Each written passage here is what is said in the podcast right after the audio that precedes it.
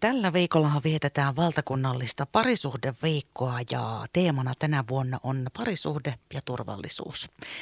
Täällä meidän alueellamme toimiva hollolalainen erityistason seksuaali- ja parisuhdeterapeutti Susanna Syld. Tervetuloa studioon. No ilo olla täällä Minni sun kanssa.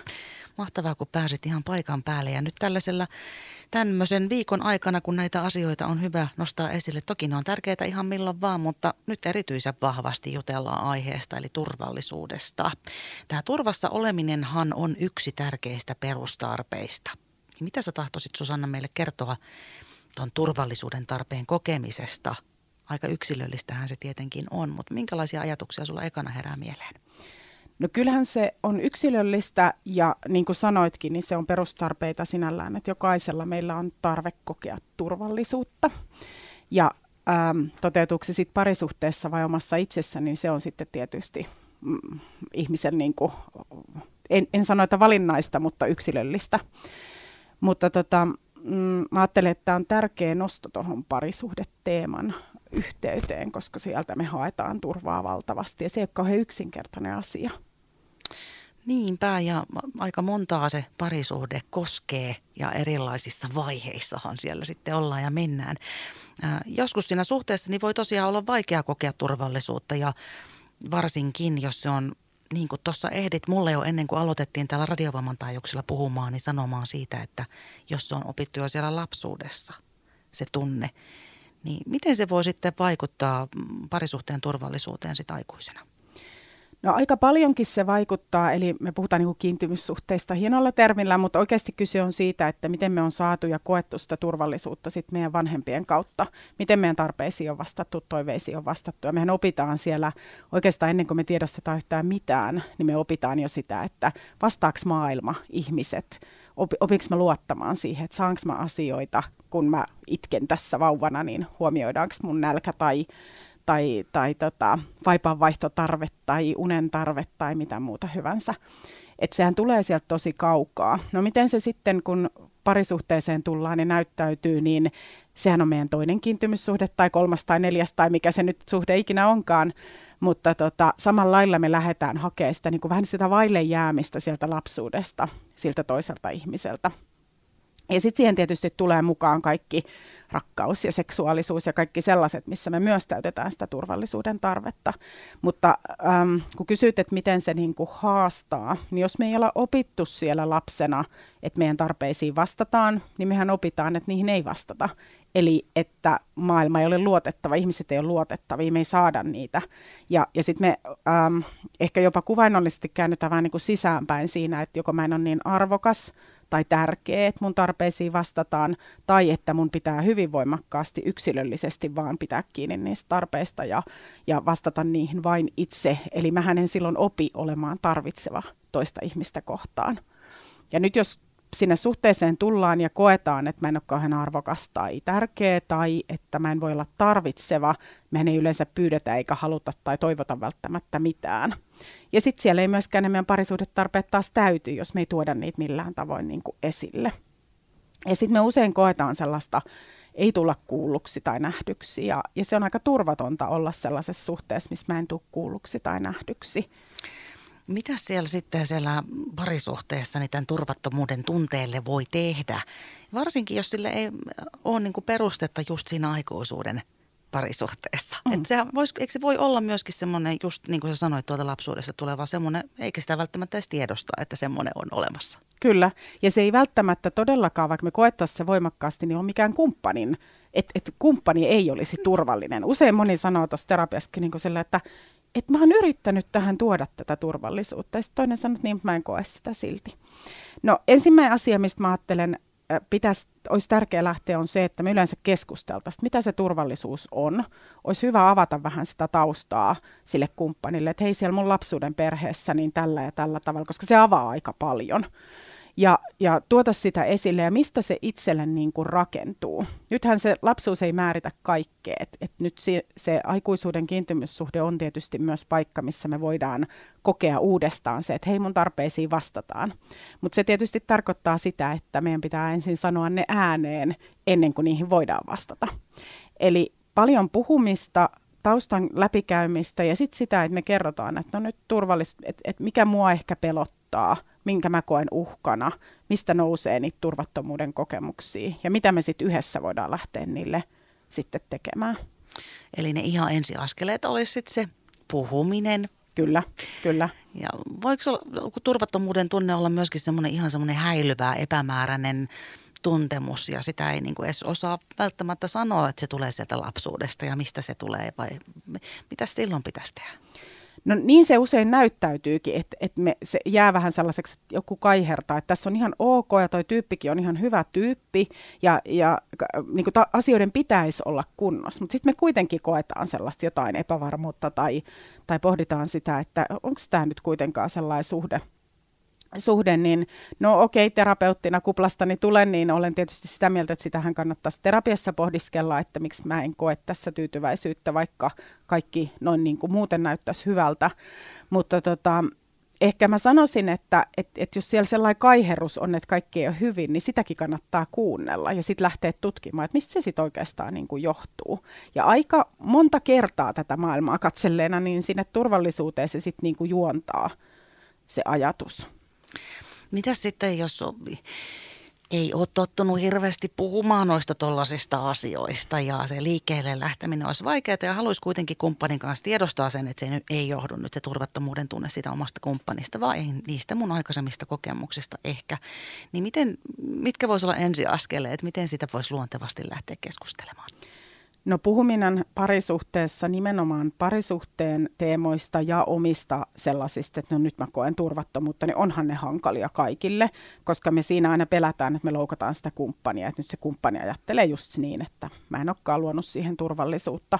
Että aika sellaista neutraalia keskustelua, keskustelua ja kunnioitettaisiin hirveästi sitä, että nyt kun se kumppani uskaltaa jotain sieltä saada, niin me ensinnäkin otettaisiin vastaan ja koitettaisiin välttää sitä, sitä sellaista, että me lähdetään heti, että no enkö mä nyt sinusta ole turvallinen, että, että me koitettaisiin mahdollisimman lempeästi jotenkin ottaa sitä vastaan. Ja, ja tietysti se, että ähm, no alun epävarmuudessa, jos me nyt ihan, ihan tuore suhde on, niin, niin turvattomuus nyt ole vielä rakentunutkaan, että me uskallettaisiin luottaa siihen, että se on niin kuin sellaista pitkää matkaa, mitä me sitten tehdään, että, että siinä saakin olla vielä epämääräisen turvaton olo, se kuuluu asiaan.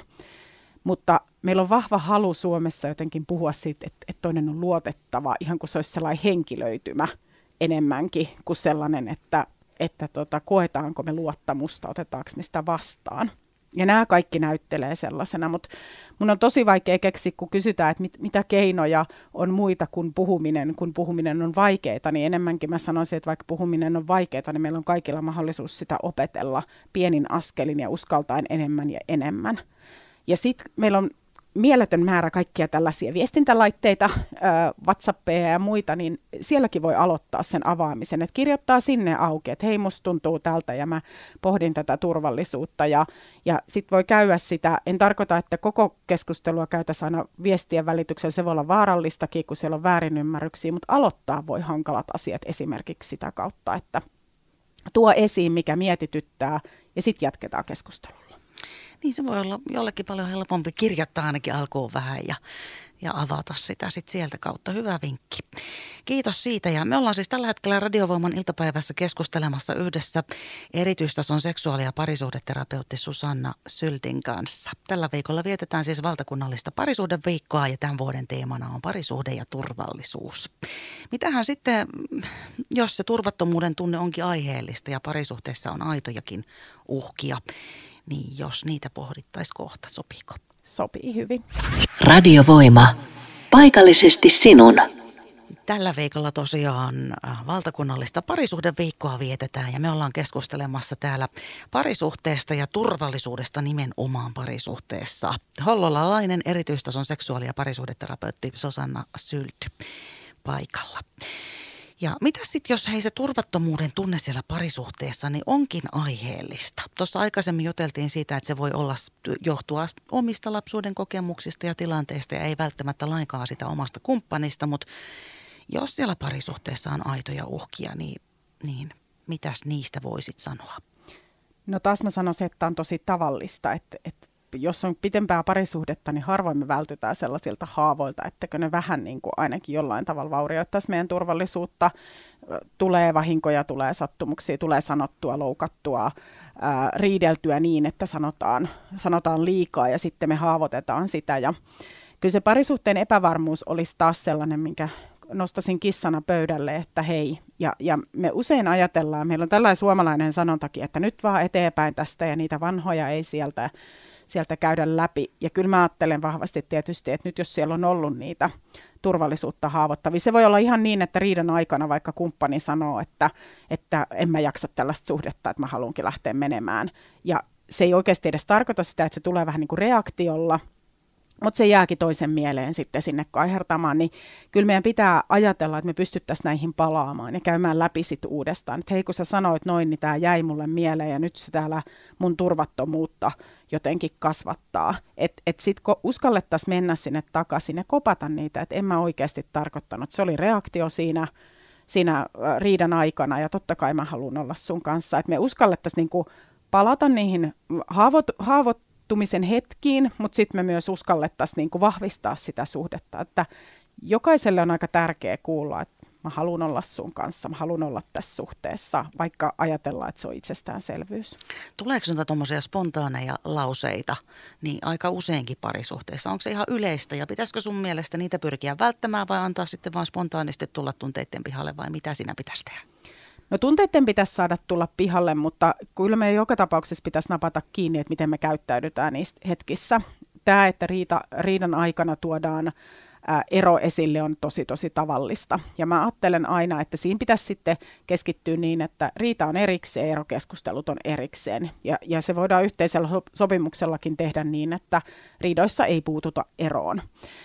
Ja toki ihmiset sanoo, että no sit kun on voimakas tunnetila, niin enhän mä voi sille mitään. Et kun mä ajattelen sitä näin, niin sit se vaan suusta pullahtaa ulos. No sit mä sanoisin, että kun on se voimakas tunnetila, niin sit pitää vähän lähteä ottaa happea tai laskea sitä tunnetilaa ja sit käydä keskustelua. Jos se aina menee siihen, että mä uhkaan vaikka sillä erolla, niin sit, sit otetaan muutama steppi taaksepäin tai käydään toisessa huoneessa hengittelemässä sen verran, että me saadaan sitä tunnetilaa.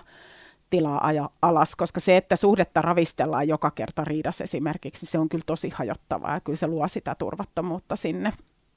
Mutta eihän nämä ole mikään sellaisia, että nyt joku on vääränlainen tai näitä ei voisi korjata. Että nämähän on opittavissa olevia taitoja. Et riitely on opittavissa oleva taito ja mitä, mit, miten me meidän tunnereaktioihin äh, lähdetään mukaan, niin se on opittavissa. Että, et, äh, käyttäytyminen on eri asia kuin se, että tunne saa olla olemassa. Eli niitä ensiaskeleita nyt tuohon tuollaiseen toimintamalliin, mikä on hajottavaa, jos tulee aina sanottua. Tähän toimii nyt ihan ihmisellä varmaan monessa muussakin elämän osa-alueessa, että välillä tehdään ihan tosi hölmösti monta mm. kertaa perän jälkeen. Mm. Ja ei meinata niin kuin oppia ja sitten vaikka haluttaisikin tehdä toisella mm. tavalla, niin joku pakottava tarve on vaan sitten sanoa näin. Kyllä. Niin sanoit vaan, että sitten koittaa lähteä pois siitä tilanteesta. Onko siihen mitään muuta ratkaisua? No joo, mä sanon, että se poislähtö siinä kohtaa, kun tunnistaa, että nyt rupeaa suusta tulemaan niin hirveästi sellaisia asioita, mitä joutuisi joutuis sitten käymään paljon läpi, että ne rupeaa haavoittamaan, niin sitten ystävällismielisesti, jos vaan pystyy, niin sanoo, että hei, nyt mä menen hetkeksi äh, hengittelemään, mä palaan sitten takaisin ja sitten pitää myös palata takaisin. Se on se steppi.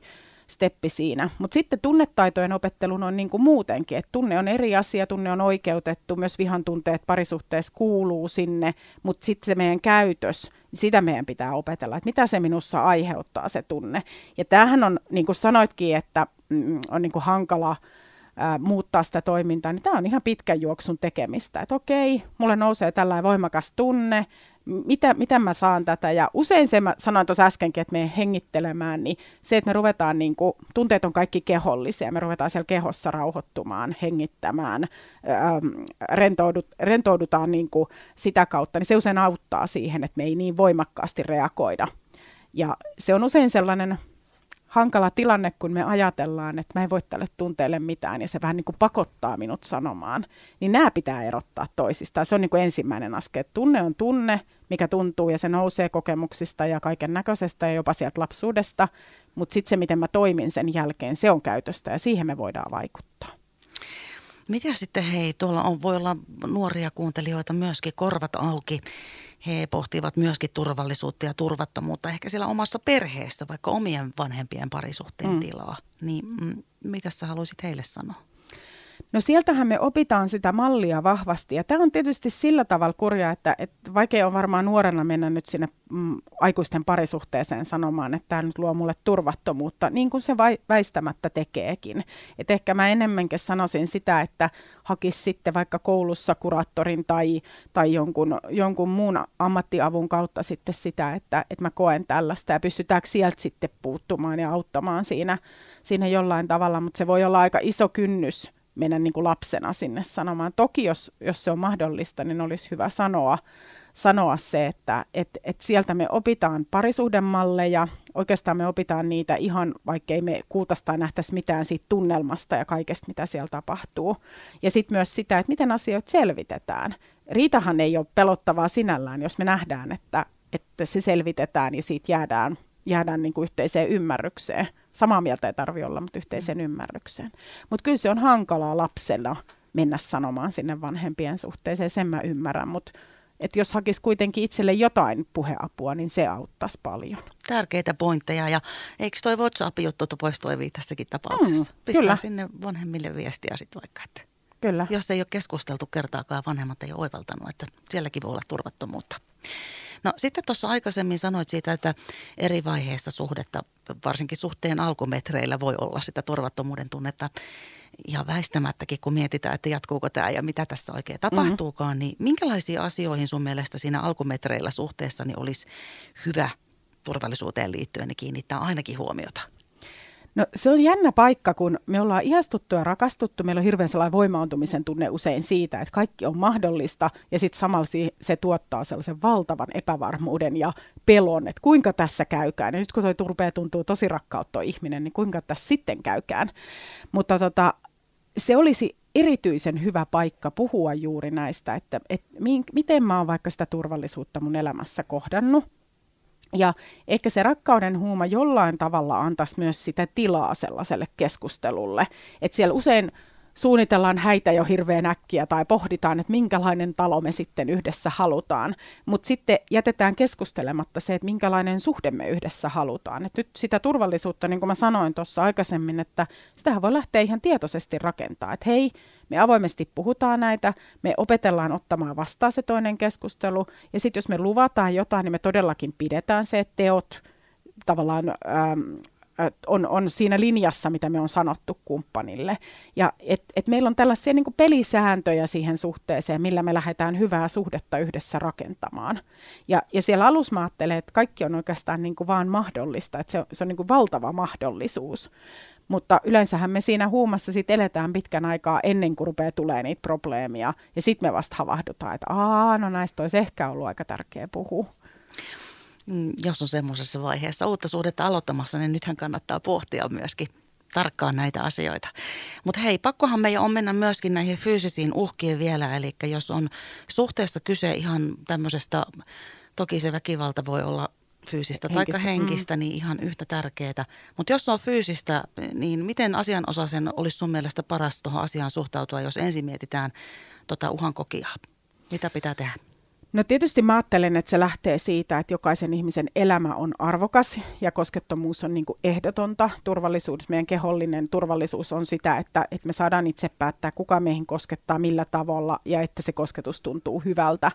Ja että et kenenkään missään olosuhteissa ei tietenkään ole tarkoitus ottaa vastaan kosketusta, mikä tuntuu huonolta. Oli se sitten missä kontekstissa hyvänsä, mutta etenkin jos se on väkivaltaa.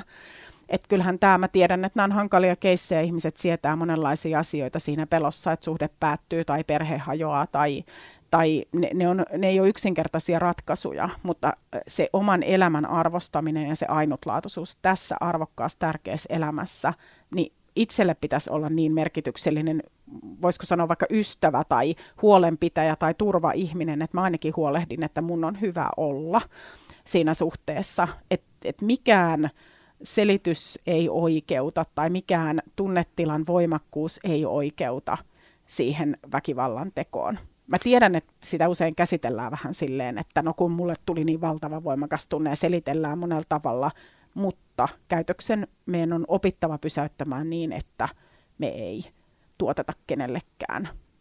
Jos on he itse se, joka toimii uhkaavasti siellä suhteessa ja sen myös tiedostaa mm. niin, ja haluaisi tehdä sille jotain, eikä meinaa mm. pystyä niin kuin nyt sitten sitä käyttäytymismallia katkaisemaan. Mitä sä haluat sanoa hänelle? No mä sanoisin, että, että aina väkivalta on tietyllä tavalla tunnesäätelyn ongelma. Eli usein me koetaan se niin, että tulee niin voimakas tunne, että mä en pysty mitään. Moni kuvaa, että sumenee päässä tai en, en edes tunnista itseäni tai en muista siitä mitään. Ja nyt tällainen ää, kokemus, niin ensimmäisellä kerralla, jos tällaista, tällaista on ää, tapahtunut, niin pitää tutkajosoida, että nyt tarvii tunnesäätelyyn hakea jonkun näköistä jelppiä tai ainakin keskittyä siihen, että heti kun tunteet rupeaa nousemaan, niin mun, mun pitää sitten lähteä sinne vaikka ovesta ulos tai lenkille tai mihin tahansa purkamaan sitä. Ja nythän tämä näyttäytyy usein sellaisena, että meillä niin kuin sanat loppuu, niin sitten usein se lyöminen tai väkivalta alkaa. Ja, ja sitten tietysti sen puhumisen opettelu on yksi keino, että kun mulla on voimakas tunne, mä voin sanoa hyvin voimakkaasti, että mä oon tosi vihainen tai nyt mun, mun tekisi mieli lyödä, sekin on parempi sana, ja sitten poistua, poistua paikalta tai jollain tavalla, että saa siihen niinku sellaista pelivaraa ennen kuin se tunne aiheuttaa sen voimakkaan reaktion. Mutta usein me koetaan sellainen niinku epätoivon tunne, että mä en tiedä enää, mulla ei ole niinku mitään muuta vaihtoehtoa kuin se lyöminen ja se on aika epätoivoinen tilanne. Mutta kaikessa on kyse tunnesäätelystä siitä, että mä rupean purkaa niitä tunteita muilla keinoin. Aina voi mennä ottaa happea ja koskaan se lyöminen ei ole se ratkaisu, että nyt ei ollut muuta vaihtoehtoa. Se ei pidä paikkaansa, vaikka se mieli siltä, siltä tai mielessä siltä tuntuskin.